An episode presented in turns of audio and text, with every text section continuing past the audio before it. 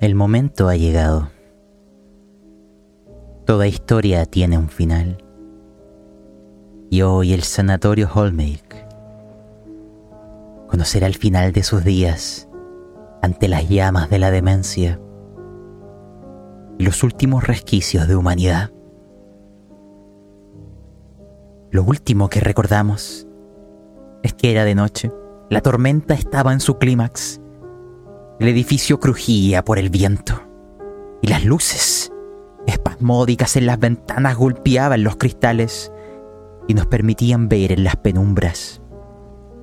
Estábamos en la primera planta y ahí un Fox Donovan encontró cara a cara con Ezequiel Maximus Bongior.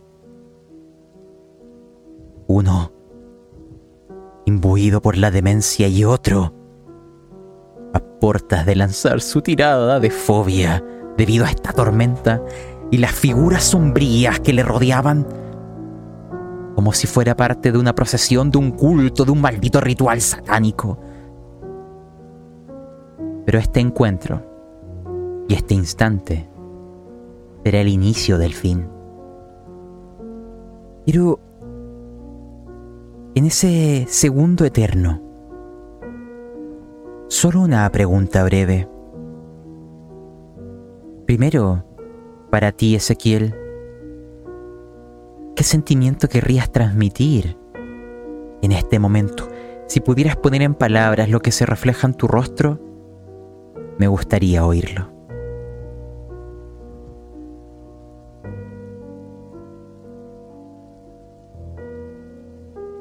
Creo que si se pudiera poner en palabras lo que actualmente viera en mi rostro, sería soledad. El haberme dado cuenta de que al final todo lo que quise hacer durante toda mi vida para poder escapar de mi locura, al final fue totalmente en vano. Y que ahora he terminado acá. Que no importa donde sea que vaya, la locura me persigue. Que nunca voy a ser libre de ella. Por lo cual ya no tiene sentido el seguir luchando contra ella. Abrazaré mi locura y me sumergiré. Aunque eso represente el final de Ezequiel Máximo Bonjour y que sea lo que emerja, puede ser lo mejor o lo peor. Fox Donovan, antes de hacerte la misma pregunta, tú tenías que lanzar por tu fobia. Lanza dos de seis y súmale tu percepción.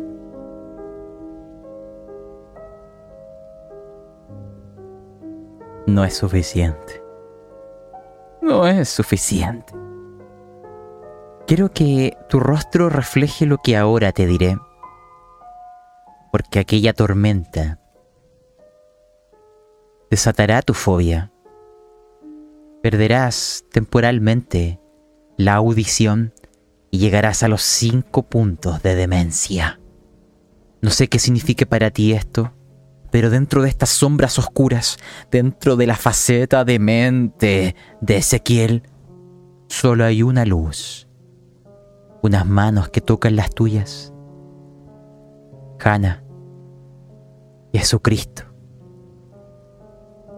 la única luz en esta oscuridad, el único calor que te transmite amabilidad, pero tú tienes que ahora, como si fuera un espejo en donde Ezequiel pueda verse, decirme qué vemos en tu rostro, en tus ojos. Adelante. Pueden ver una persona perdió la felicidad. Fox, mejor dicho yo, siempre fui una persona muy alegre y una persona que siempre disfrutaron, disfrutó de los buenos momentos y de los amigos. Es la primera vez que al ver a una cara conocida como la que estoy viendo, eh, no la estoy disfrutando. Es más, estoy temiendo. Cara no es esa cara que refleja felicidad, que refleja compañerismo, refleja un montón de cosas lindas. Porque la vida. La vida yo pensé que era eso. Estar y tratar de pasarla bien. Tal vez todo esto sea un sueño, mejor dicho, una pesadilla, no lo sé, pero espero que pronto pueda despertar. Ya veremos. Ahora cambiaré la canción y con ello iniciará la caída del telón. Para ustedes, mis queridos desventurados, imaginen que las sombras no se quedan quietas e imperturbables. Se oyen los gritos de Russell, el juez, apuntándote a ti, Fox Donovan, y gritando su sentencia. Abandono de deberes, abandono de deberes, culpable, pena de muerte. Otra sombra habla, es Richard O'Neill, a quien te encontraste en la capilla y que le dice al juez, con gusto cumpliré la sentencia, señor. Ves que lleva un picayelo en la mano. Ana, que tiene tu mano, empieza a tirarte con fuerza. No logras oírla, pero ella está diciéndote que te ayudará a escapar, que en el nombre de su padre serás salvado. Naomi te dirá a ti, Ezequiel, que Fox Donovan te ha engañado, que no debes dejarlo escapar. Te entregarán tus manos un cuchillo de carnicero con la marca de la pesadilla y te susurrará al oído palabras seductoras que dicen una sola cosa. Ezequiel, haz de su cuerpo algo hermoso, igual que como hiciste con Humberto Reposi. Vamos, es tu momento. Desde atrás se escuchan unas llaves caer al suelo. Al parecer el doctor Myler ha liberado a Humberto Reposi, el reciente renacido vampiro con colmillos de animal, quien adolorido y aún sangrando camina hacia ustedes. Y es aquí donde comienza vuestra persecución. Imagínense esta situación. Hannah, te agarra, Fox. Tú empiezas a gritar aún embotado. No oyes nada. Te lleva en una dirección. Hacia la oficina del Dr. Mylar. Pronto recuperarás tu audición. Pero ahí está la salvación, te dice. Ahí están las almas que necesitan ser salvadas. Y por tu parte, Ezequiel, tú verás el vampiro cobra fuerzas, extiende sus alas y vuela entre las sombras. Se acerca a Naomi, quien llevó, quien te sedujo a cometer aquel acto, y ocupando sus nuevos colmillos le muerde el cuello, directo en las carótidas, comenzando a desangrarse y alimentarse de la sangre esta vez humana, tal cual como deseaban. Es su primera víctima. Los ojos están inyectados en sangre como un animal rabioso. Mientras tanto, el doctor Myler empieza a correr escaleras arriba, gritando que le ayuden. Porque ahí ha visto a alguien con una antorcha. Andrew Scott, el pirómano. Pero la demencia los guía. Ezequiel, a ti te acompañará alguien en esta persecución. Richard O'Neill, a quien tiene el picayelo. Naomi empezará a escupir sangre mientras Humberto sigue devorándola. Y los dientes que tú le injertaste se hunden más aún en su propia carne. Quiero que ustedes me comiencen a explicar y a transmitir qué es lo que vamos a estar viendo en nuestro entorno ahora. Va a partir. Fox Donovan, descríbeme cómo Hannah, Jesucristo, empieza a llevarte en dirección hacia, la, hacia los aposentos del Dr. Myler. Simplemente, ¿cómo lo recuerdas? Recuerdo verla muy asustada, Pero yo no escucho. No escuché nada. Ella que trataba de decirme algo hasta que me toma. Me toma de la cara con sus dos. dos manos. Y puedo interpretar que me dice. Hay tiempo. Sígueme. Inmediatamente se da media vuelta y me agarra de. Me agarra de la mano. Hace mucho tiempo que, que no sentía ese calor de una mujer que está interesado en mí. No digo como eh, de- desde un punto de vista romántico, sino desde alguien que verdaderamente te quiere. Quiere salvar. Entiendo que está pasando. Ese hijo de puta que veo del otro lado. A mí ya dejó de ser amigo. Esos ojos me dicen que ya no es más Ezequiel. Sé qué le voy a decir a la familia. Sé con qué ojos voy a poder mirar a sus padres. Decirle en lo que se ha convertido. Hay tiempo. Tiempo de. Tiempo de escapar.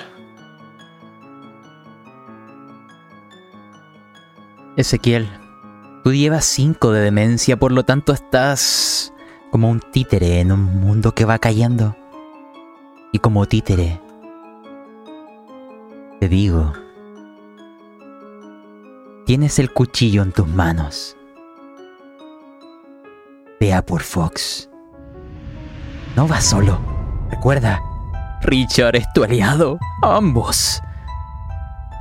Van por Fox. Pero no te demores. Humberto Reposi, mientras devora la sangre, tus ojos se alzan y miran tu espalda. Tú serás el siguiente. Descríbeme tu acción. Adelante.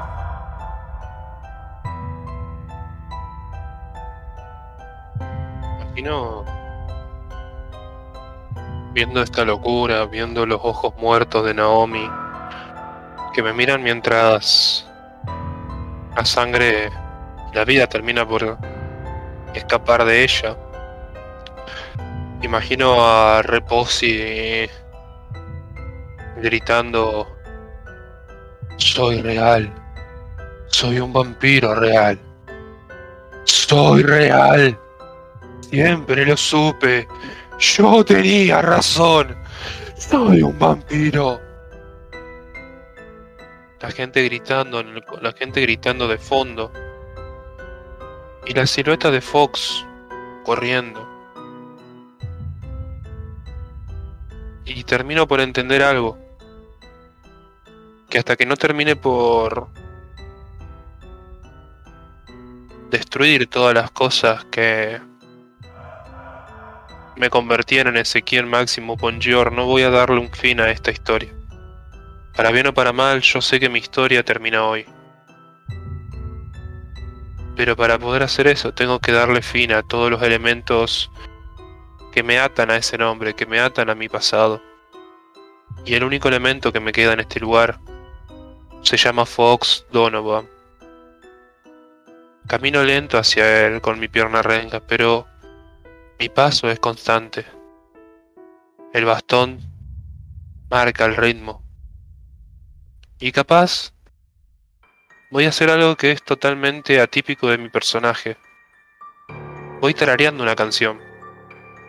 Una canción que me cantaban cuando era pequeño para evitar que las pesadillas me, me atrapen. De hecho, No soy muy bueno cantando. recuerda que tu cuchillo, el mango, dice pesadilla. Ocúpalo y continúa. El cuchillo va rasgando parte de la pared. La, piedra y el cuchillo se van raspando. Y voy tarareando una canción. Todos en este mundo nacemos solos. Puede ser que con el tiempo encontremos un amigo, pero tarde o temprano volvemos a estar solos. Pero la soledad no es mala. Las pesadillas no son malas. Nos protegen y nos cuidan. Pero hay una pesadilla que no termina, que dura mucho tiempo, que es la vida. Hoy voy a despertarte de esa pesadilla y acabar con ella. Fox, hoy voy a despertarte de la pesadilla más larga que tenemos, que es la vida. Y es lo que se escucha de fondo. Yo tarareando, mi bastón tocando y mi cuchillo raspando.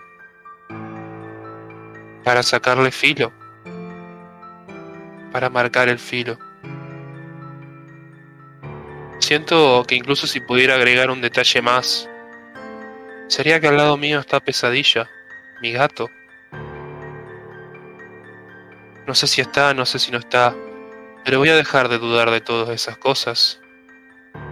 Voy a confiar en que está acompañándome en mi última tarea como Ezequiel Máximo Bonjour, el de despertar de esta pesadilla a mi buen y viejo amigo. De hecho, Ezequiel, a quien ves como pesadilla, a quien ves como un gato simplemente trastornado por las sombras y tu maldita demencia, no es otro más que Richard O'Neill, que en vez de garras lleva un picayelo. Y hay algo que quiero recordar que subyace en tu. en tu mente y corazón. Fox Donovan tiene tu cuchillo, tu preciado cuchillo, tu objeto valioso.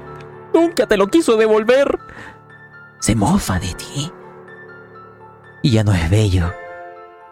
Según Naomi, tú tienes el poder de llevar la belleza a la gente. Mira cómo quedó Humberto Reposi, digno de una novela de Bram Stoker. Ahora necesita volver a ser virtuoso.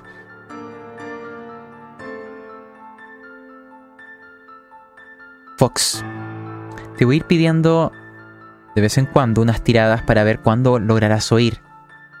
Para saber si hay cosas que de- quedarán contigo o todo será en un silencio.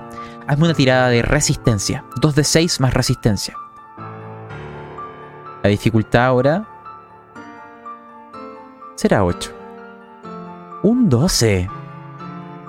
Alcanzarás entonces, imagínate que tus oídos de un pitido pasarán a un silencio total y luego, como si fuera alguien que golpeara una puerta de vidrio y que se trizara, el sonido llegará de golpe, dolorosamente.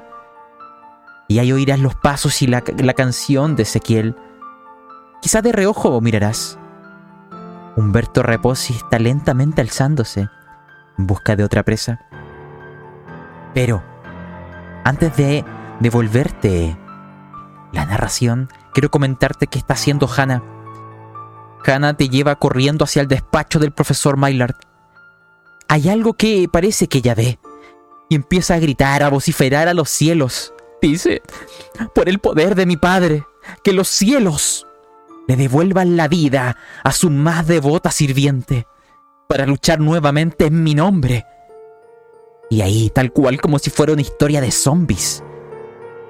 Mara Howlhunt, la que les decía que estaba muerta, empezará a cobrar vida. Empezará a levantarse.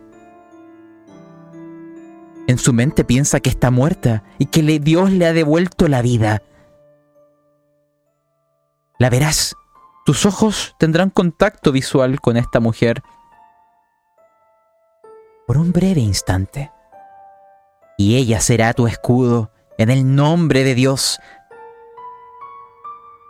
Quiero huirte en esa persecución, en esa huida, mientras miras hacia atrás a quien será tu escudo y a Ezequiel quien será tu verdugo. Adelante. Puedo. Puedo escuchar.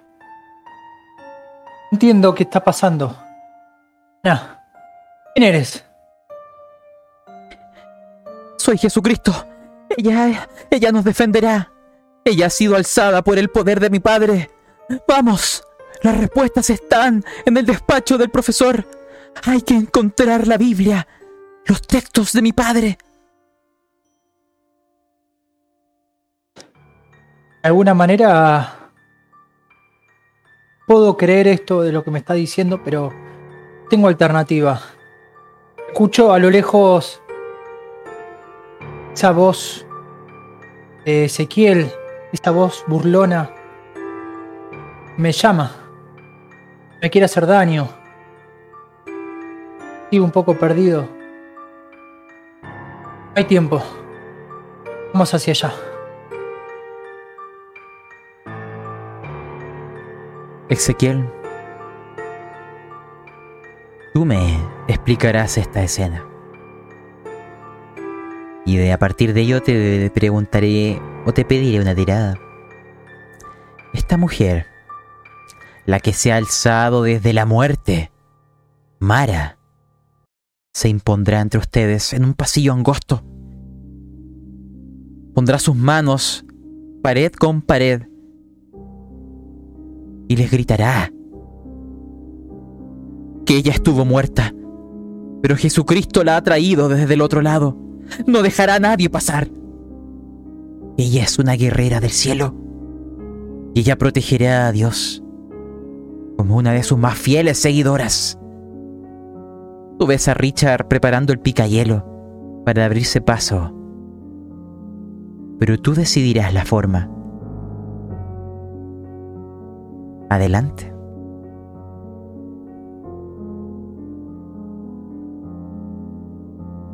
Imagino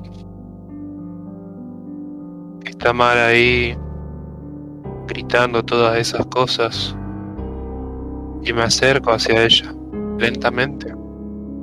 Vino unos pasos hasta que, hasta que nos separa menos de un metro. Y la miro a los ojos directamente.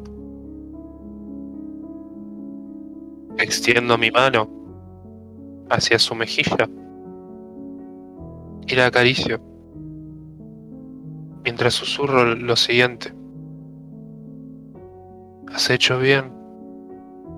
Has completado tu tarea. Pero hay un hermano. Hay alguien más que tenemos que salvar. No lo estás protegiendo. Lo estás torturando incluso más a Fox. La verdadera salvación es morir, es escapar del pecado, es escapar de los miedos, es escapar de esta vida de torturas. ¿No lo crees tú así también, Mara? Yo estaba muerta. He sido resucitada por el poder de Dios. Hay Richard que está junto a ti y quieres intentar detenerlo. Es una tirada. Él va con el picayelo en la mano con la intención de clavárselo en la cabeza. Dime tú. Él dice, Richard, sí, debes de volver a la muerte. No perteneces al mundo de los vivos. En la gracia de Dios te ayudaré. Lo miro a Richard a los ojos y le digo lo siguiente. Dame unos minutos. No demoraré mucho. Mara, tú volviste de la muerte como Jesús. Pero para, pero para que se contemple la gloria de nuestro Señor, uno tiene que primero morir y después resucitar. ¿No quieres volver a ver ese milagro? Ayúdame a que Fox también lo vea. Tiene que morir para poder resucitar. Ezequiel, vamos a hacerlo de la siguiente forma. Vamos a considerar esto una tirada de conocimientos, en lo que sería tu intento de convencerla. La dificultad va a ser 11. Si fallas, voy a entender que Richard le atraviesa el ojo y le llega hasta el cerebro con un picayelo. ¿Es tu forma o la de él? Dos de seis, súmale conocimientos.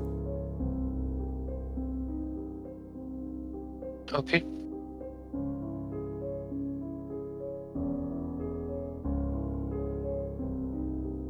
Hay que ver. ¡Ay! No. Cerca. Tan cerca, Ezequiel, en tus palabras. Escríbeme esta carnicería, porque recuerda. O sea, tú no lo sabías, pero Richard le encanta la tortura, le encanta hacer daño a la gente. Lo hace sentir vivo, pleno. Le devuelve su humanidad. Él es más humano ahora. Dime qué pasó. Imagino que en el momento en el que yo estaba hablando con ella, hablando con Mara, no me di cuenta. Él se acercó a mí. Y mientras yo sostenía su mejilla con mi mano y sus ojos estaban concentrados en mí, agarró el picahielos y perforó su pecho desde la parte de atrás, una y otra y otra y otra vez. Mara cayó al suelo, con ojos incrédulos, con ojos de duda, con ojos de castigo, porque confió en mí capaz. Pero no me importa. Esto ya no me importa. Y la miro, lo miro a. Lo miro mientras la va matando una y otra vez y otra vez. Y simplemente sigo caminando. Porque mi entretenimiento no es esto. No es Mara, no es Naomi, no es el doctor. No, es Fox. Es solamente Fox. Y el bastón sigue sonando. Y la canción sigue tarareándose. En esta vida, todos encontramos un mismo final, que es la muerte. A algunos antes, a otros después, pero todos la encontramos. Y hoy, ella nos encontrará a los dos. Ezequiel, imagínate que mientras avanzas, Mara, en su lánguida muerte, empieza a decir, no siento nada, no siento nada, yo ya estaba muerta, yo ya estaba muerta, yo estoy muerta, no siento el dolor, no siento el dolor. Y su voz se irá apagando y apagando a medida que avanzas. Y escuchas desde lejos los pasos de algo que se irá acercando. Hay un vampiro que se cierne sobre ti y otros sonidos horrendos de cosas que no estás contemplando entre diversos pacientes y un destello lumínico en el segundo piso. ¿Dónde está este pirómano frente al Dr. Mylard? Pero ustedes avanzan y Richard sigue tu estela, ansioso de encontrar a Fox. Fox, volvamos contigo. Habrá llegado al despacho del profesor Mylard pero ahí hay otra escena horrenda. Mira bien, están los mismos muebles robustos de sobrio caoba, las enormes estanterías de sesudos tratados, divanes y caramelos que están dispersos por el suelo, llenos de sangre, los dibujos en las paredes, salpicados con la esencia de la vida, porque en el suelo, muerta, se encuentra la señora Conroy, quien les recibió cuando llegaron al sanatorio. Quien está ahí, mutilándola, quitándole el falso rostro, la maldita máscara. Está esa mujer de ropas elegantes, Genevieve Sakam. En el preciso instante en que entras, porque aquí hay unas velas que permitirán contemplarlo todo, te apuntará con la tijera ensangrientada y gritará severamente que tú también llevas una máscara, Fox, y yo te la voy a quitar. Yo la voy a quitar. Lo último que te diré, Yakituyu, te cedo la palabra. Hannah pondrá un paso al frente. Gritará que Dios te protegerá, que Dios está de tu lado. Y ella te va a proteger. Ella va a retenerla. Te dice que vayas al estante, que busques la Biblia, las sagradas escrituras. Tómala. La respuesta. Ahí. La mesa es tuya. Sigo consternado por la escena, por esa escena tan dantesca donde veo la esencia de la vida desparramada no solo en el piso, sino en los libros. Iba a atinar a que esa persona pare esa matanza, pero algo acá en el pecho, en el corazón, me dice que le haga caso a Hannah. No sé por qué, pero, Es la demencia. pero le voy a hacer caso. Tal vez sea el instinto de supervivencia. la sé palabra qué, de Dios. qué tiene que ver. Amén, hermanos. Amén. No sé cuándo me volví creyente, ya que soy protestante. Encuentro la vereda de enfrente, criticando muchas veces que está arriba. Hay mucho tiempo. Quiero que le pase nada a Hannah. Atino a buscar en esa biblioteca y atino a buscar ese libro, esa sagrada escritura. Empiezo a buscar y a, y a mover con mis dedos de forma imaginaria a ver si, si encuentro la sagrada Biblia. Dios, el Espíritu Santo guiará tu mano.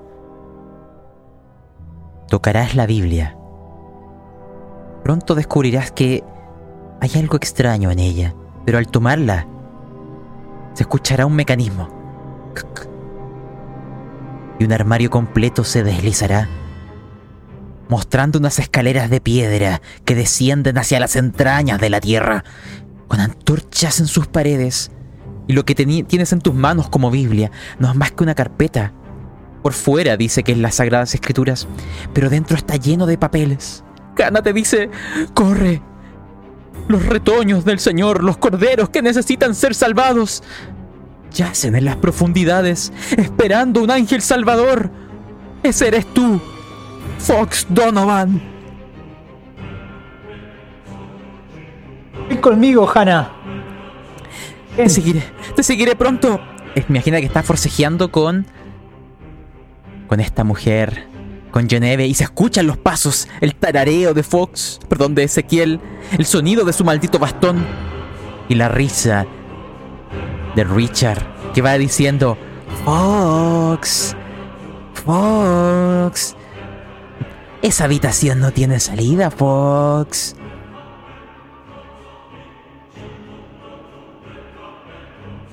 Me escapa una lágrima. Como aquel persona, como aquella persona que es lo inevitable de venir. Sin mediar eh, más discusión, se destina a bajar por esas escaleras, iluminadas por ese fuego. Y así sea. Cuando Ezequiel, tú llegues al despacho del Dr. Mylar, verás en el suelo un charco de sangre de la señora Conroy y otro cuerpo. Es el de una mujer. No diré quién es, porque dejaremos a la suerte y para más adelante saber quién se alzó victoriosa en ese enfrentamiento. Pero hay dos cadáveres. Y se ve el estante que ha sido desplazado, las escaleras a una habitación secreta. Sin embargo, sin embargo, quiero darte una oportunidad. Quiero darte la posibilidad de un anhelo. Ezequiel, escríbeme. ¿Qué ves? Los dibujos de las paredes. ¿Hay algo que te lleve a tiempos mejores? ¿Hay un dibujo que pueda ser realmente tuyo? ¿O son todo unas mentiras?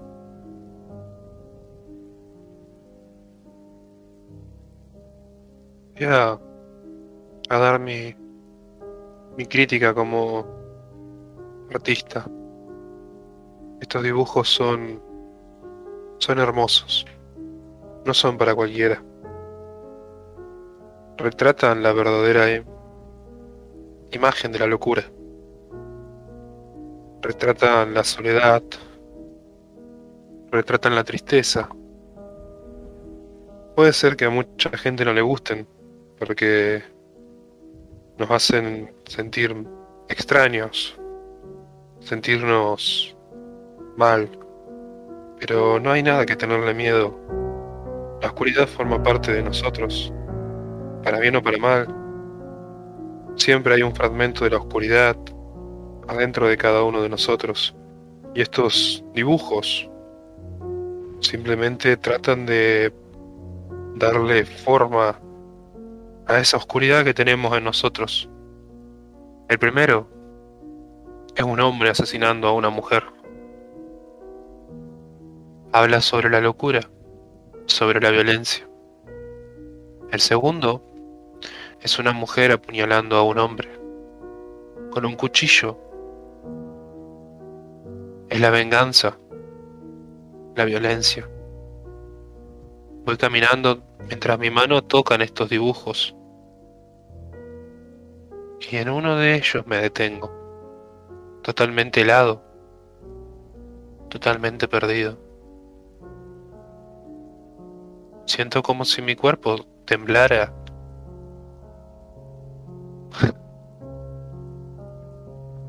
Porque es un dibujo muy emblemático. Es un niño pequeño.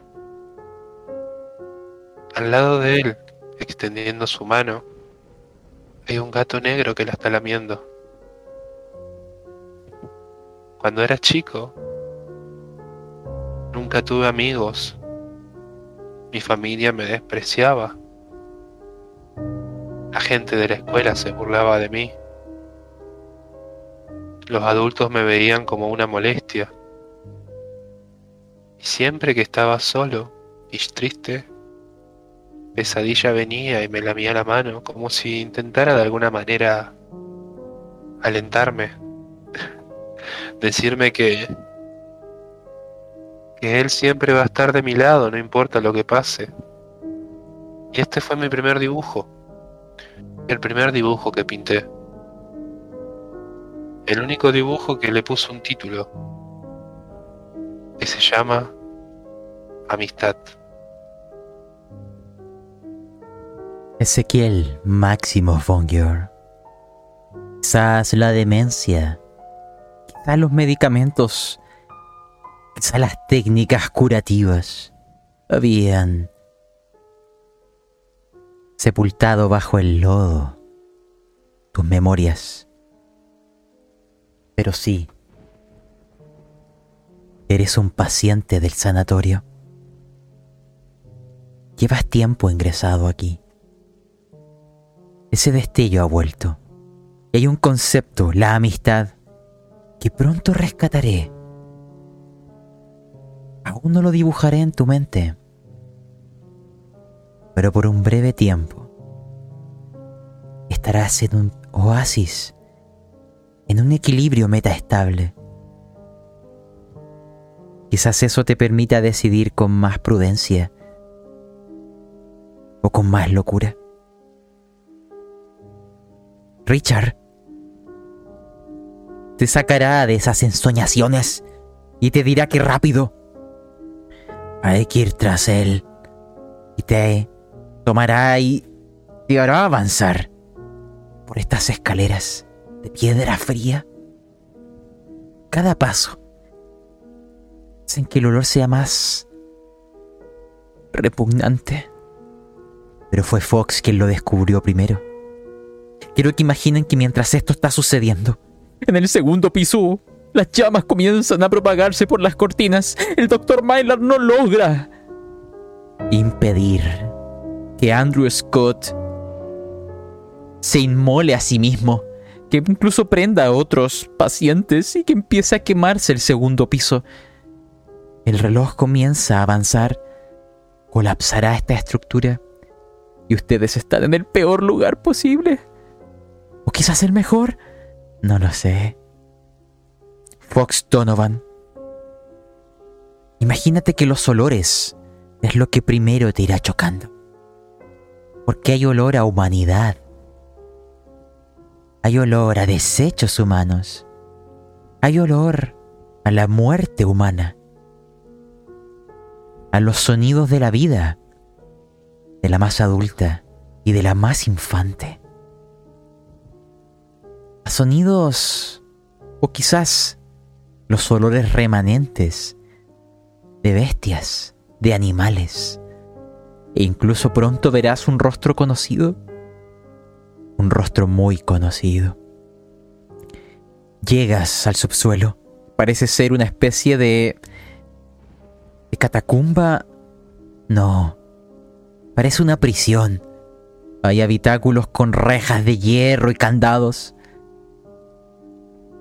En el camino habría abrido una antorcha de la pared que puedas llevar para iluminarte. Verás personas flacas, de aspecto hambriento y enfermizo. El olor a mierda es absoluto. Hay mesas en ciertas habitaciones de disección. Hay cuerpos mutilados. Hay bandejas que las reconoces, son las bandejas de cocina, en las que te llevaron los alimentos hace no muchas horas atrás. Y ves a alguien cortando carne. Ves lo que parecen ser restos de un caballo y restos de personas. Con un cuchillo de carnicero preparando los filetes para una cena que nunca se llevará a cabo. Las personas te van gritando Dicen tu nombre, parecen conocerte. Dicen Fox. Fox. Fox Donovan. Fox Donovan. Pero antes, mira el rostro de quien se da vuelta. Es el cochero. El rostro de quien te trajo aquí y es ahí cuando se te cae la Biblia y los papeles. Y te dejo la siguiente escena, mi querido Fox, porque entre los papeles hay fotografías. Tú no eres un paciente.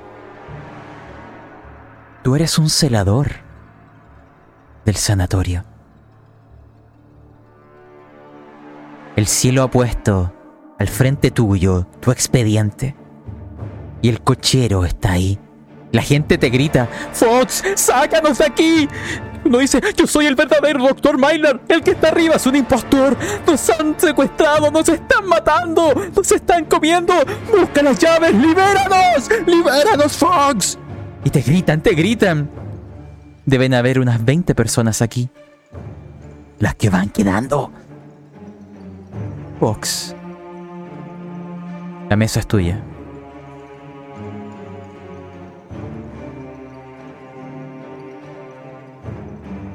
Doy un grito corto, el cual empiezo a entender todo. Me veo distinto, con otra ropa tal vez. Cuando me habla, el doctor lo reconozco. Y después de este momento de lucidez, sé cuál es mi misión. Entiendo Entiendo por qué Hannah me llevó aquí y está dando la vida por mí. Lo miro al doctor y le digo, ¿dónde está la llave? Él apuntará hacia el cochero, que no es más que un paciente. Imagínate estás pisando tu expediente. Quiero saber si deseas leer lo que dice sobre ti. Deseo leerlo. Lo tomo con mis manos y atino a hacer una, una lectura fugaz. De acuerdo, es bastante breve. Menciona que eres un celador contratado exclusivamente para el cuidado de Ezequiel Maximus Bongior por su adinerada familia. Hay informes el doctor Mylar, imagino que el verdadero, que indican que tú, Fox, has estado dando claros indicios de padecer de un trastorno psicótico compartido, también conocido como el folie à deux. Es un trastorno mental caracterizado por el desarrollo de síntomas psiquiátricos en un individuo que tiene una relación interpersonal cercana con otro individuo que padece una enfermedad mental. Es como si los delirios y demencias de Ezequiel se hubieran transformado en los tuyos. Lo último que dice abajo es Fox Donovan, junto con Ezequiel Maximus, serán ingresados al sistema de la dulzura. E imagínate que tus memorias vuelvan. Los subieron en una carroza. Los sacaron del sanatorio. Simplemente fue una vuelta en U. El cochero les fue preguntando quiénes eran. Y ustedes, en sus delirios, sí. Tú venías a ver el sanatorio. Ezequiel venía a saber si era apto para él. No es más que un delirio psicótico de las mentiras que ustedes mismos se decían. Compartías su demencia y la hiciste tuya. Ahora llegan de golpe aquello. Desde el comienzo tú estuviste bajo el sistema de la dulzura apoyaban, te fomentaban tu demencia. Sin golpes, sin dolor. Y lo creíste. Fox, tú estabas para proteger a Ezequiel, no para creer sus fantasías. El cochero es un paciente. Se sabe que fue un asesino serial. No se le pudo llevar a una prisión porque alegó demencia. ¿Quién sabe si es real o no? Él tiene la llave. Y ahora, te pediré un dado. De 1 a 3, quien llegará es Hannah. De 4 a 6, la señora Geneve. Lanza. No, un dado, no dos. Vuelve a lanzar. Un dado de 6. La señora Geneve. Entonces,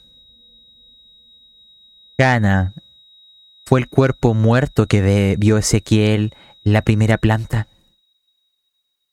crucificada en el suelo, con agujeros en sus palmas emulando a Jesucristo. Geneve con la tijera irá a sacarte la máscara, porque tú llevas una máscara, Fox Donovan. Tú no eres un paciente, eres un celador. Quiero que ambos comiencen a unirse. La escena va a confluir. Ezequiel, Fox, les plantearé lo que hay y ustedes entran en escena. Verás, Ezequiel, cuando llegues al, al final de la escalera, estas mismas personas gritando. Vagamente los recuerdas. Está Fox mirando un papel que se le cae con un rostro de pavor en un shock. Detrás ves al cochero, lo recuerdas. Está cortando carne, no sé si humana o animal. Detrás de ti, Richard con el picayelo y varios metros al frente, con una tijera ensangrientada. La señora Geneve, con sus elegantes ropas llenas del olor a muerte. Gritan por doquier y lentamente el olor a quemado irá descendiendo desde las plantas superiores. Arriba están la locura. Este hombre lobo, Mark Camp, se ha desatado al canibalismo. La anciana, Melissa, se lo encuentra, piensa que es un perrito. Y le muerde y le muerde hasta devorarla. El juez sigue dictando sentencia. El techo va a comenzar a colapsar. Muchos morirán quemados. En ese momento, en ese instante, con el anhelo que tú obtuviste, Ezequiel, Y recuerdas que este era tu celador personal, quizás lo más cercano a un amigo en este lugar. Y tú, Fox, no sé qué hay en tu mente. Pero van a ir a por ti, Richard y la señora Geneve. ¿Qué harán?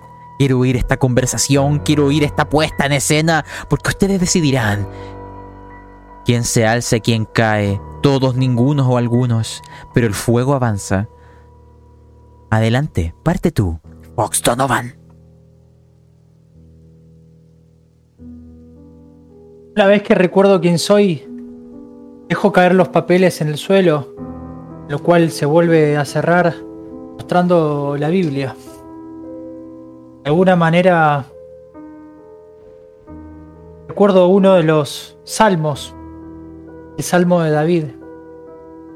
Y por una cierta ráfaga, milisegundos, recuerdo uno de los pasajes que decía de la siguiente forma. Aunque pase por el más oscuro de los valles, no temeré peligro alguno, porque tú, Señor, Señor, estás conmigo. Tu bar y tu bastón inspiran confianza. Lo miro a Ezequiel y le digo, aún, aún estás a tiempo de hacer lo correcto. Nunca es tarde. Ezequiel, nunca es tarde.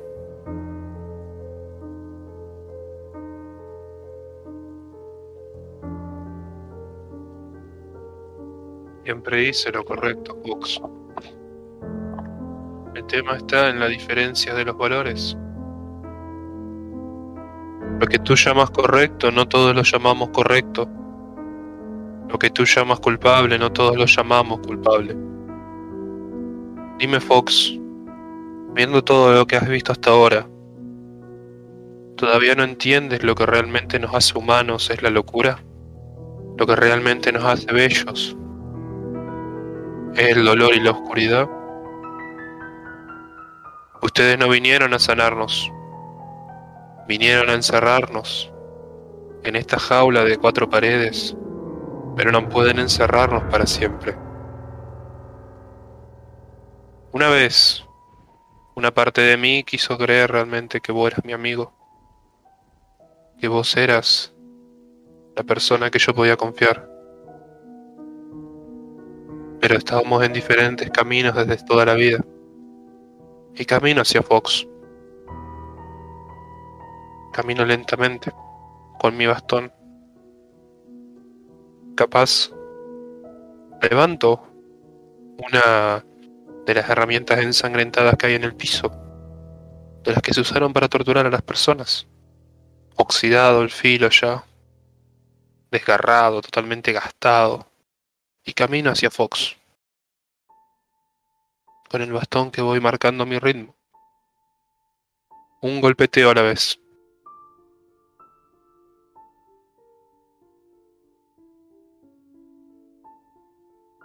He dado la posibilidad de que esto no termine así. En algún momento he pasado cariño y te he considerado un amigo. Pero me confundí. Sos igual de mierda de el resto de los que están acá. Tendrás que pagar por eso. Pagarás con sangre.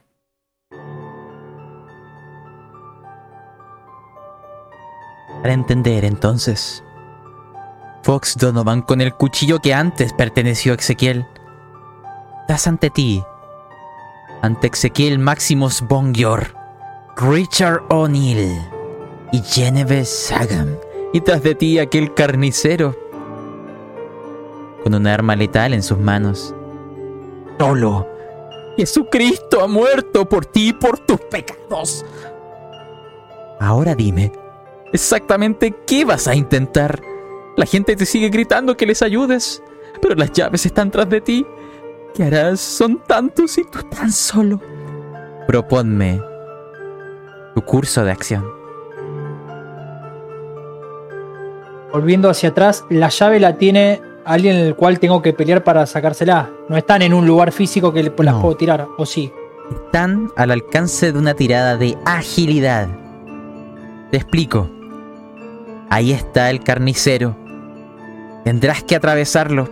Por ende, lanza 2 de 6, la dificultad es 10 para hacerte con las llaves. ¿Puedo estirar de alguna manera esquivar? Pero si no llego que no me pegue. Eso, ¿O es, eso es, es posterior. eh, eso es posterior, cuando intenten hacerte daño.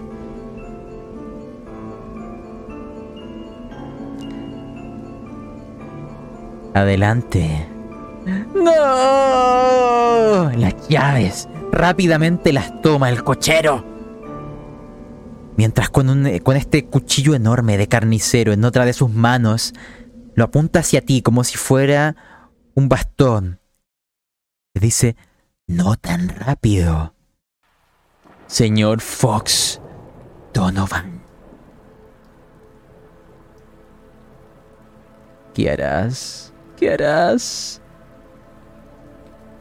Ya no queda tiempo. De alguna manera quiero ver si con un movimiento sagaz el cuchillo que tengo en la mano puedo llegar a hacerle algún corte en la mano que tiene las llaves. Momento. Ahora es donde va a ser relevante vuestros turnos. Te explico. Esto parte por orden de agilidad. ¿Ya?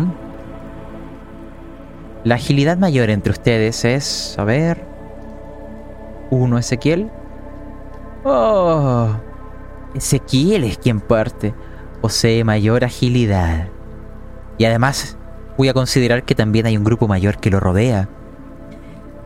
Ezequiel Maximus Bongior, dentro de tus acciones también has de definir qué harán los NPCs. Las tiradas que hagas te las voy a bonificar considerando que estás teniendo ayuda. ¿De acuerdo? Pero recuerda, Richard se muere de ganas por perforar con ese picahielos los intestinos de Fox Donovan. También Genep se muere de ganas por con esa tijera sacarle la piel del rostro, sacarle la máscara a Fox Donovan. El carnicero simplemente quiere seguir con su trabajo, pero si se acercan se defenderá. Así que, tienes tus peones, tus dementes peones. Tú partes.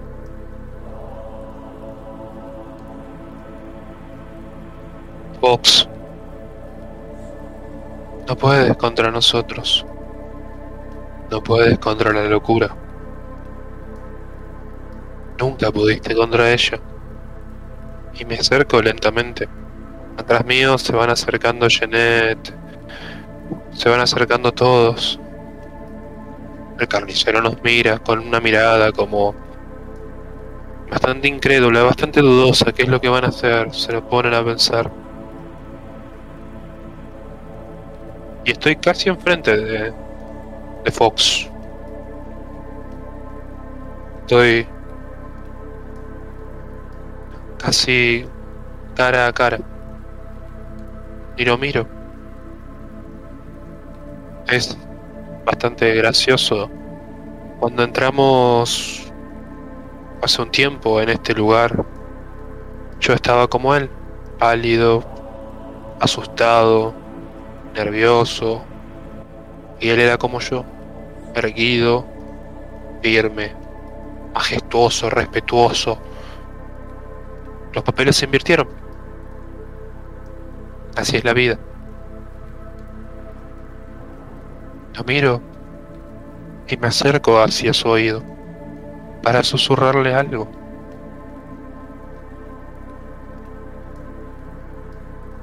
Fox. Desde el fondo de mi corazón. No quise que las cosas terminaran así. No quise que murieras. No quise. Pero mientras me estoy volviendo loco y estoy diciendo eso, hay algo extraño que veo en cercano a a las mesas donde está el carnicero. Es pesadilla que me mira, con ojos totalmente abiertos. Y un destello de cordura viene a mi cabeza. Capaz pesadilla no quería que me vuelva así. Capaz de toda mi enfermedad mental, lo único que realmente existió fue pesadilla. Y él realmente era mi amigo. Y me acuerdo del cuadro. Me acuerdo de ese cuadro una última vez.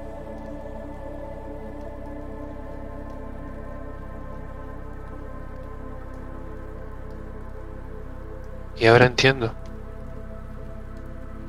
Por fin entiendo. Mi último destello de cordura va a ser ahora. Fox, realmente quiero que vivas.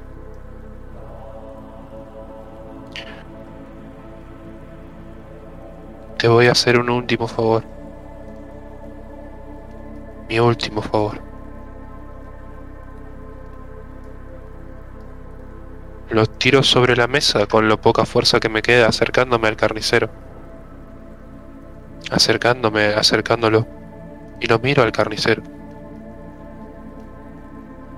Es el siguiente plato que queremos comer. Sírvenoslo, por favor. Fox. Te doy tiempo para que puedas conseguir tus llaves. De acá. Depende de vos. Este es mi último favor como tu amigo.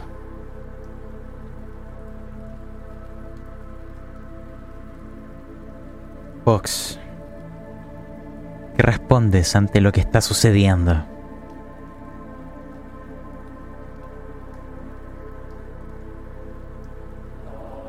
Lo miro con esas miradas muy inquisidoras. Un amigo que tal vez te haya mandado una cagada y sabe que está en falta. Él no tiene la culpa de todo lo que vivió. La cordura lo abrazó y se lo folló. Pero sé que está dando está dando la vida por mí y eso eso me hace pensar que aún le queda un poco de corazón. Queda aún esperanzas. Voy a aprovechar cada instante, cada puto instante, para que esto valga un poco la pena. Para que vivir, porque vivir vale la pena.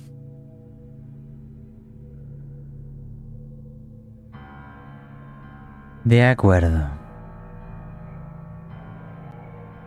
Esta ventana que te ha dado Ezequiel, veamos si la puedes aprovechar, Fox Donovan. Está sobre la mesa. Se supone que vas a hacer un plato a ser servido. Pero en la mirada de fuego, en la digo, en la mirada de Ezequiel, en sus palabras, lo entiendes. Estás al alcance de la llave. Al alcance de un golpe letal en el carnicero que ha bajado la guardia. Atrás miran. Aún sin entender qué hacer, Richard. Y la señora Geneve mientras se escuchan los gritos de todos los antiguos reales enfermeros, celadores y doctores del lugar, que claman que les liberes. Fox Donovan, ¿qué harás? Con esa. Con esa mínima ventana de tiempo que me ha dejado. Que me ha dejado. Ezequiel Pienso aprovechar esa, esa ventaja contra el carnicero. Y voy a tratar de atinar, atinar un golpe mortal contra él. Y así sea. Mira, tienes el talento de lucha y dos de resistencia. Y como celador y antiguo policía, tienes otro punto. Por ende, vas a lanzar 2 de 6 y le vas a sumar 4. Adelante.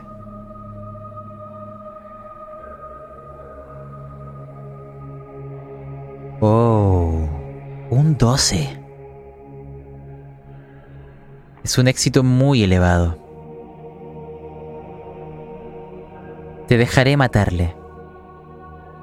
Dime cómo es. Lo miro carnicero y. Y no le doy tiempo a que haga nada. Me dispongo a pasar velozmente mi cuchillo por su garganta. Como si fuese una simple. Si fuese una simple cuchara que pasa de lado a lado. Frotando un postre. Si sea, el gorgoteo de la sangre caerá por la hoja a tus manos y ropas. Te escucharán los gritos de atrás de Richard, la señora Genove. Empezarán a dar zancadas prodigiosas para abalanzarse ante ti.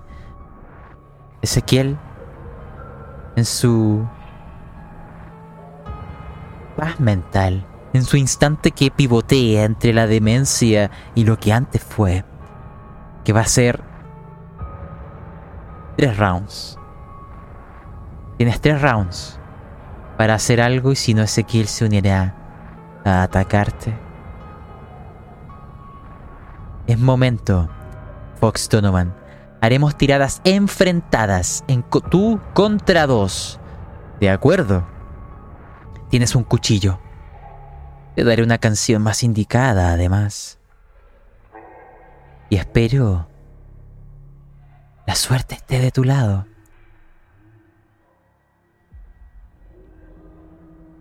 Así sea. Tú sigues con el 2 de 6 más 4. Aún no lances. Te explico. Richard O'Neill. Él también tiene un modificador. Le daré un más 2. La señora Genove. Voy a hacer que como grupo tengan un más 4. Igual que tú. Como grupo son 2 de 6 más 4. Una tirada enfrentada implica que tienes que superar lo que yo saque. Si lo igualan, asumiré que ambos se hacen daño. No hay empates. Recuerda que tú tienes tu talento de esquiva, lo que hace que para hacerte daño, en resumidas cuentas, es como si tuvieras un 2 de bono para esta lucha. Tú lanza yo te, interpretaré el resultado, ¿de acuerdo? Y así sea. 2 de 6. Más 4. Richard, imagínate esa balanza con el picayelo. La señora Yonome con las tijeras y se... A sacarle la máscara. ¡Ay, un 14! Vamos. Vamos. Intenta superarme, Fox Donovan. Lanza. Ah. Ya habías lanzado y fallaste y te hago daño. Cada uno te hará un de 3 de daño. Por lo tanto, lo dejaré en un de 6. No, 2 de 3. Veamos, veamos. Resiste, Fox. 4 puntos de daño. Cortan. Perforan. Te quedan 6 puntos de vida, Fox. Y ya pasó un round. Quedan dos para que Ezequiel te ataque por la espalda. Vamos, Fox, descríbeme qué está pasando. Veo que está atacando. Siento la sangre caliente en, en mi cuerpo. Y siento esas gotas como se van moviendo por. Me va empapando mi ropa. Veo hacia abajo y. Estoy perdiendo. Estoy perdiendo sangre. No tengo mucho tiempo. De alguna manera. Con. Con lo que me resta. Agarro el cuchillo y. Apunto. Apunto a. A. um, torturador, a Richard. Trato de atinarle. De Golpe certero. Quiero que imagínate que dentro del calor de la lucha, notas que no todo es. No todos tus sentidos. Hay una realidad palpable y manifiesta que avanza de manera descontrolada desde la boca de esta escalera. El aire que antes era pútrido y helado empieza a aumentar la temperatura. Porque las llamas que comenzaron en el primer, digo, en el segunda planta, ya han invadido la segunda. Se está quemando el sanatorio Holmake. El tiempo se agota y vuestros sueños se evaporan. ¿Preparado? 2 de 6 más 4, cada uno.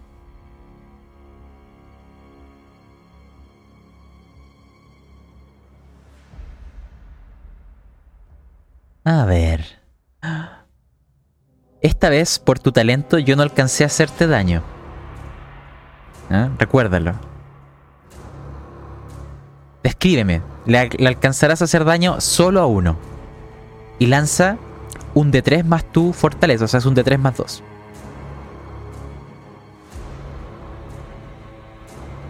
Oh, muy poco. Otro de esos golpes y podrías hacer caer a uno. Vamos. Vive.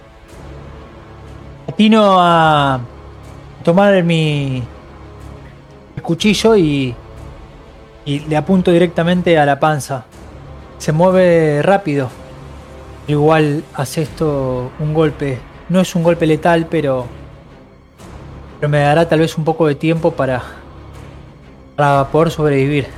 Eso es Hannah. Digo, ¿dónde, dónde estará? ¿Dónde está? Está en la primera planta. Su cuerpo ya comienza a sentir el calor de las llamas.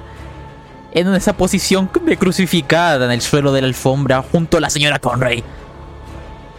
Ezequiel, tú que estás ensimismado, ¿en qué estás pensando en este instante? Porque queda un round, el siguiente, antes que te desates en la locura. Dime, ¿qué ocurre antes de la tormenta?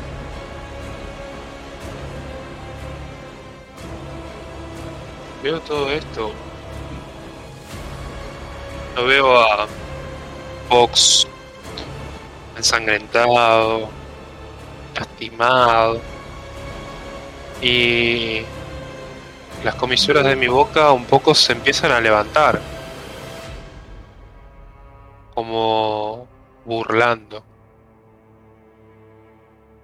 Como pensando mientras veo todo este caos y este descontrol. Este es el lugar. Este es el lugar que realmente todos terminamos. Este es el final que todos tenemos. Ya no hay una segunda oportunidad para vos, Fox. Mi último vestigio de humanidad te lo regalé. Si sales vivo de acá, o si sales como un cadáver, como el alimento para los perros, depende de vos. Y empiezo a caminar hacia Fox. Porque ya he terminado mi paciencia. Ah, queda un round. Queda la última tirada de Fox. Fox Donovan. Lanzaré el 2 de 6 más 4. Mientras Richard te dice, vamos, no te muevas tanto. Solo déjate apuñalar. Y la señora Yenove, esa máscara caerá. Es tiempo de que conozcas la verdad. Lanza, Fox. No, Fox. Te hacen cuatro puntos de daño. Te quedan dos puntos y el, y el tiempo se ha acabado. Ezequiel, te encaminabas a sus espaldas. ¿Ves que en algún momento la señora lo, lo intenta cortar parte del rostro? Algunas punzadas perforan su torso. Fox Donovan empieza a empaparse en sangre. Está en las puertas de la muerte. Y sigue con el cuchillo tuyo que jamás te devolvió. Tu tesoro. Pero ahora parece el ser más hermoso, tal como Naomi dijo. Pero le falta el último toque, la última pincelada. El cuchillo de carnicero estaba ahí. Ezequiel, hazlo nuevamente virtuoso. Vamos, aún no se da cuenta que estás... Cel. Acciones. Cuando siento de vuelta el filo entrando en mi cuerpo una y otra vez, me encuentro cansado, cupo sangre por la boca, muy fatigado. Me, considero pensar que todo esto ya ha terminado. Lo miro a Ezequiel. Voy un poco para atrás, dejándome de, de los que me están haciendo daño. Me arrodillo, lo miro a Ezequiel y le digo, termina tú. Ven. Termina.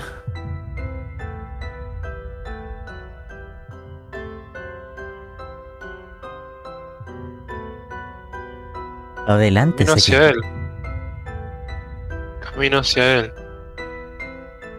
Lentamente. Muy lentamente. Hasta que él de rodillas. Yo me bajo. Del bas- Me arrodillo también, dejando el bastón. Y lo miro. Te voy a regalar la muerte más rápida que te pueda proporcionar. Este es mi segundo regalo. No como un amigo, sino como otro ser humano. Extiendo mi mano hacia donde está el cuchillo. que tiene él todavía. En mi cuchillo. Y por fin lo recupero. Por fin lo vuelvo a tener en las manos. Y si él no me detiene,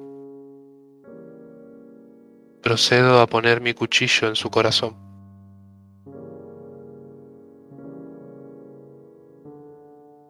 Alguna manera, cuando Ezequiel o se puede ver esa punta llena de sangre dirigiéndose directamente hacia, hacia el motor de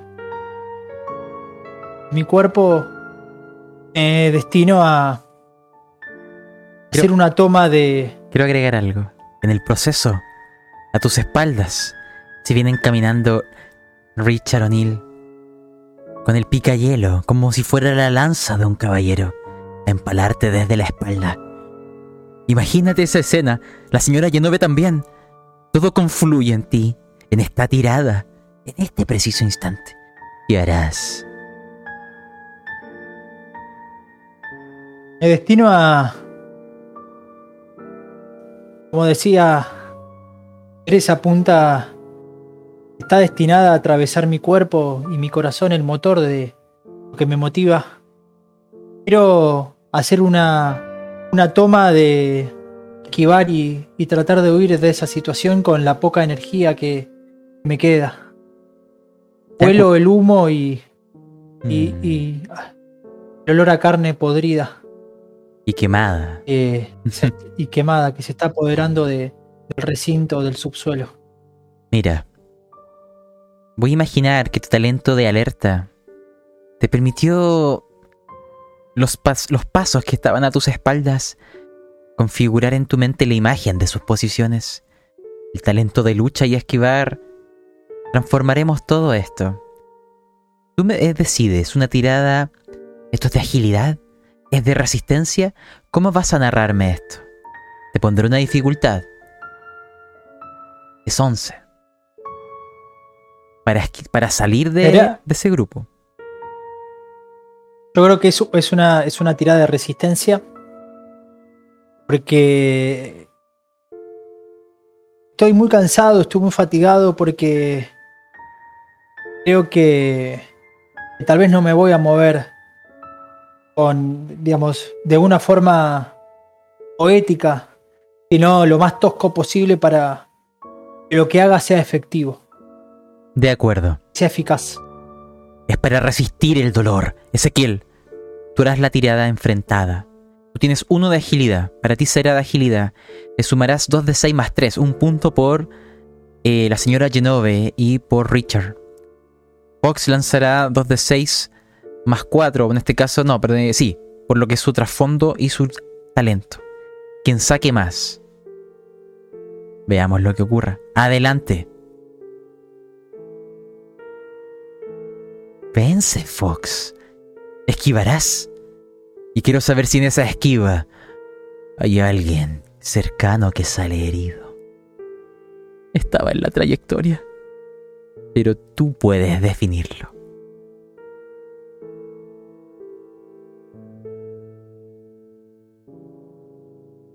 de evitar el, el cuchillo Ezequiel, como también el certero golpe que iba a dar, el certero golpe que iba a dar Richard. Pero la trayectoria de el torturador, el filo ese no, no se alteró. A seguir contra Ezequiel. No me interesa. Tengo que vivir. Entonces esta es la escena y a partir de ello vamos a ir articulando un final. Ezequiel, Richard te perfora el estómago. La herida, quién sabe, ya puede ser letal. Todo se está quemando. Y tú no avanzas muy rápido con esa pierna tullida. La señora Genove se detuvo a tiempo de hacerte daño. Y Fox empieza a moverse herido y todo con la desesperación de la locura y el dolor. Mientras escuchan los gritos de todos quienes piden que no les dejen morir aquí. Y que llegan a oídos que no les darán respuesta. Ezequiel, tú le verás partir, pero yo no sé si tú en tu estado intentarás darle casa y salir, ya hueles que el olor a algo que se quema es patente. Es lo último que viste, las luces de la segunda planta, ya lo imaginas. Se está quemando el sanatorio. Si no sales de aquí, morirás. Y si lo intentas incluso podrías morir también. Dime, ¿cuál sería tu acción?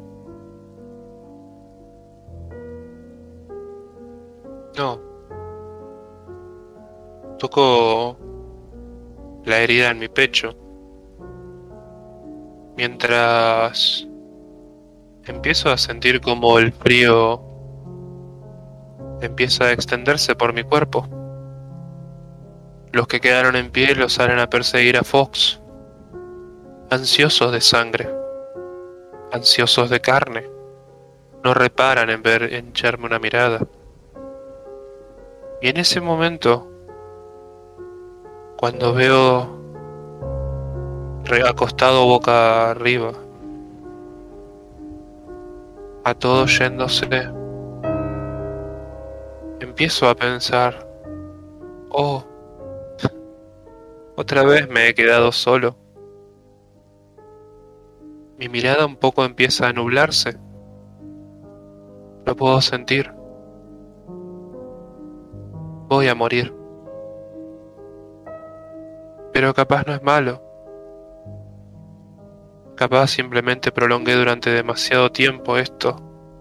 Y por fin le puedo dar final a esto. Mi mirada se sigue nublando, mis manos empiezan a, a volverse lento. Lentas en moverse, en responder a mi, a mis órdenes. Y en ese momento veo, o mejor dicho, siento algo raro. Era, es una lamida, como lamiendo mi herida. Hago toda la fuerza que me queda para poder levantar mi cuello. Y solo se me, escale, me escapa un gracias mientras las lágrimas corren por mis ojos. Porque ahí está vos, mi fiel compañero. Mi primer, mi primer amigo, mi gato pesadilla. No sé si es real, no sé si es una ilusión que está lamiendo mi herida y ronronea mientras Con la poca fuerza que me queda acaricio sus, su pelaje negro. Puedo sentir su calor. Y lo último que escucho es su ronroneo. Ese ronroneo que hacía para ahuyentar mis pesadillas. Y respiro mi último aliento. Gracias por no dejarme solo.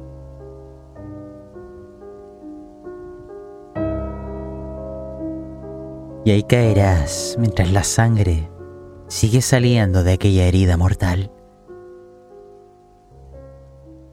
Con aquel espacio en tu mente llamado pesadilla y los gritos de los celadores y doctores y la desesperación ante la muerte que se cierne.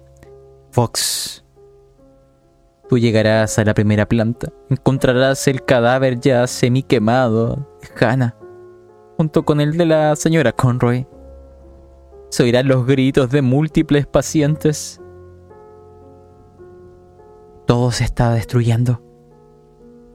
El techo colapsa. Es un festín de locura, de muerte, de demencia.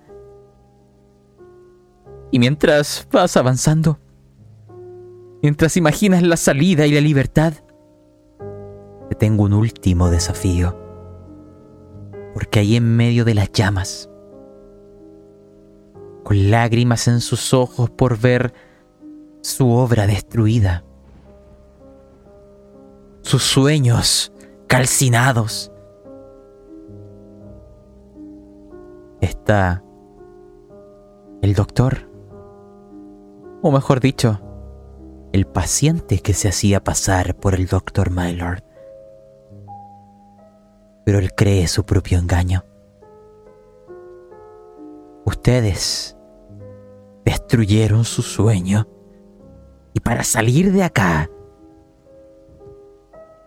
esto será una sola tirada. Tendrás que pasar sobre él o morir junto a él. ¿Entiendes? porque Él no te dejará salir. Ustedes destruyeron su sueño. Él morirá junto a su sueño. Todo es parte del sistema de la dulzura. Así que, ante esa situación, ante ese momento y la última tirada que definirá el final, Fox Donovan, dime si vas a luchar o huir eso solo para saber cómo enfrentaré lo que harás. Tengo fuerzas. Tengo fuerzas para, para luchar. ¿Con qué objetivo? Hay una rata. Dejé atrás un montón de personas, pacientes, amigos. ¿Qué derecho tengo yo a sacar otra vida más? ¿Qué derecho yo tengo vengo a vivir. Lo hago porque me nace, porque es un instinto natural. Debería haberme quedado allá, con el profesor, con el doctor. Pero hay algo que me dice que tengo que huir. Es lo que me dice ahora que no luche. Eso mismo. El doctor que se pone frente a ti como para cerrarte el paso Simplemente dice, el sistema no funcionó contigo. Hay que perfeccionarlo. Eres una mancha en mi expediente. Un papel que debo quemar. Aquí y ahora. Por los futuros pacientes que se beneficiarán del sistema de la dulzura. Aprenderé de esta lección. Mientras a tu alrededor ves los cadáveres y algunos que aún se arrastran e intentan huir de pacientes que conociste. Ves que aquel hombre lobo se la abalanzó sobre el vampiro, ese caníbal que lo está devorando. y juega con los colmillos que le sacó de la boca como si fueran trofeos. Nadie se fija en ustedes. Solo eres tú y él. Esta será una tirada de agilidad.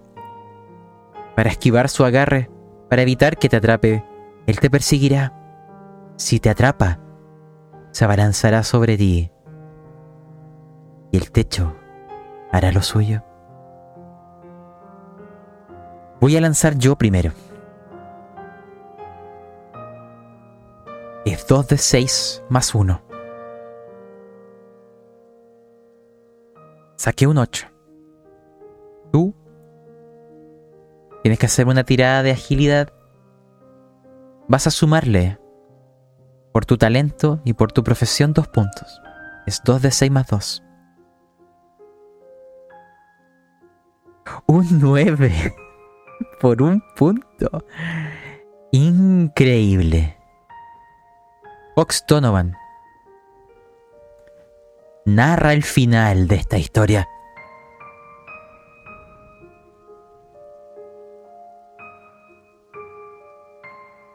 No me animo a narrar ese final. Tal vez a poder contar cómo pude huir. Adelante. No sé si hay final en todo esto. Él vino por mí. No iba a ofrecer resistencia, no. Tiene sentido todo esto. Como les decía, ¿qué derecho tengo yo a vivir sobre otra persona? Ninguno. Solo una simple rata le da miedo. Le da miedo la muerte. Sé que todos vamos a morir. Que el miedo a la muerte es porque sé que es. Es algo que será doloroso. Estaba acercando ese falso médico cuando una de las vigas que se encontraba en el techo cedió por el calor. Como si fuese como si fuese tal vez algo mágico, algo divino. Sin mucha vacilación, con un golpe muy exacto, muy divino, lo aplastó.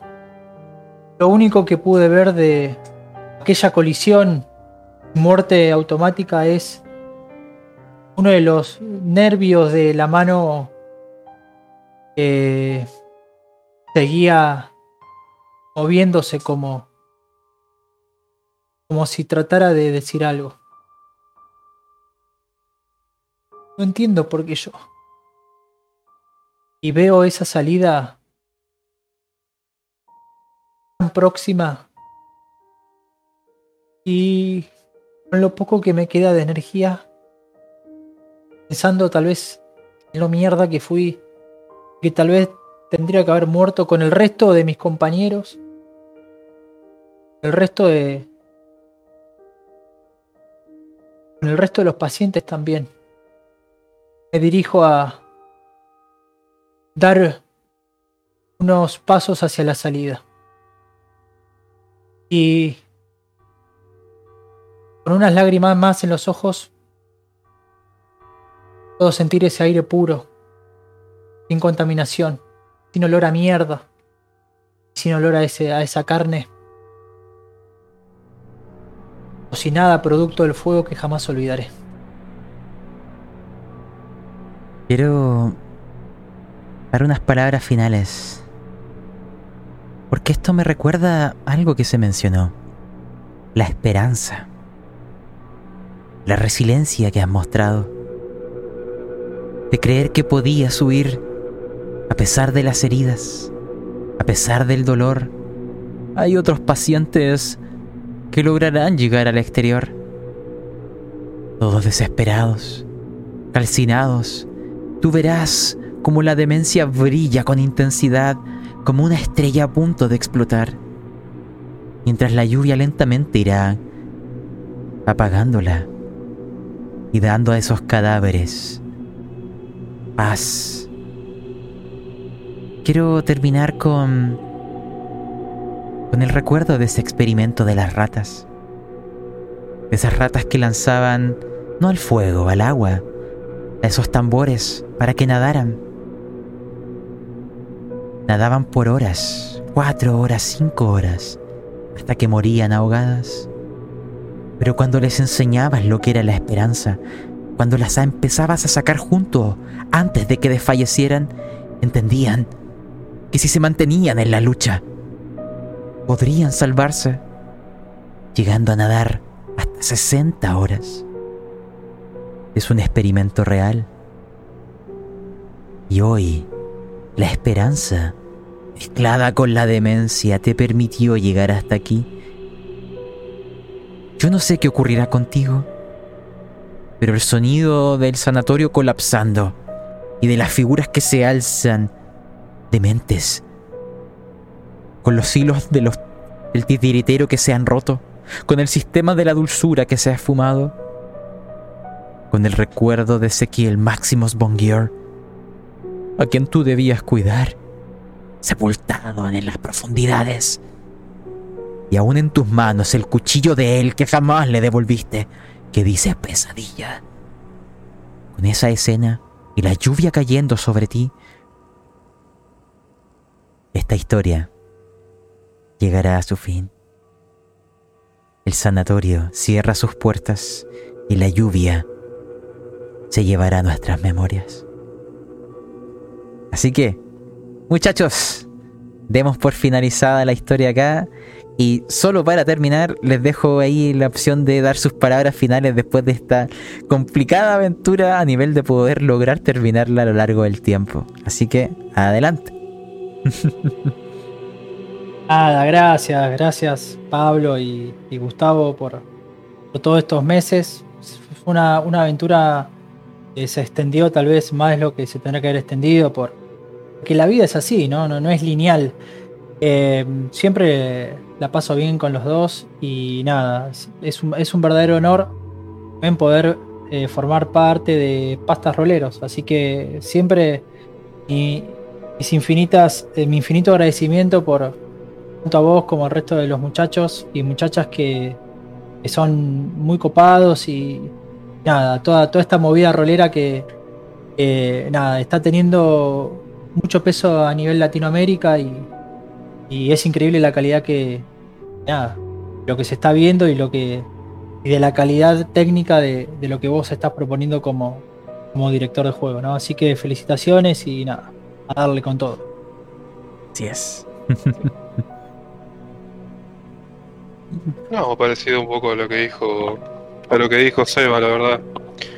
Fue una historia larga, bastante larga, pero la verdad que cada vez que pudimos juntarnos a jugar eh, fue muy lindo, tuvimos unas lindas sesiones, fuimos armando la historia, que a veces siento que es mejor que dejar que la historia demore todo lo que tenga que demorar, pero que sea buena, o sea, que tenga un.